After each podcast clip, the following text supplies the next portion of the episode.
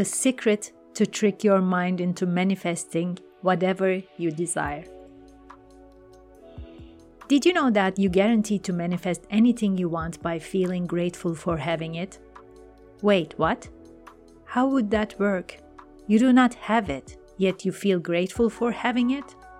Well, it does. And yes, it's true.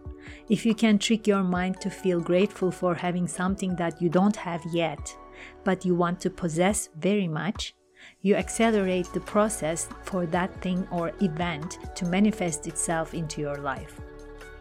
When you consciously take yourself to the end point, where you stand with the feeling of joy, happiness, and most of all, gratitude in your mind and your heart, without worrying about how you arrived there, the universe drops everything and runs to make that wish of yours come true.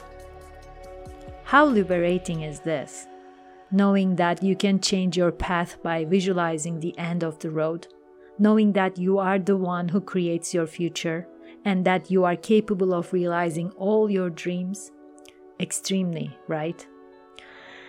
And after that goal is achieved, comes another goal, and another, and another, big or small, and you are capable of bringing to fruition all of them, one after the other. I live and breathe this truth and ask myself, why did I not realize this before? Maybe I was not ready to understand it then, and I am now. Maybe I was not mature enough then, and I am getting there now, at the age of 50.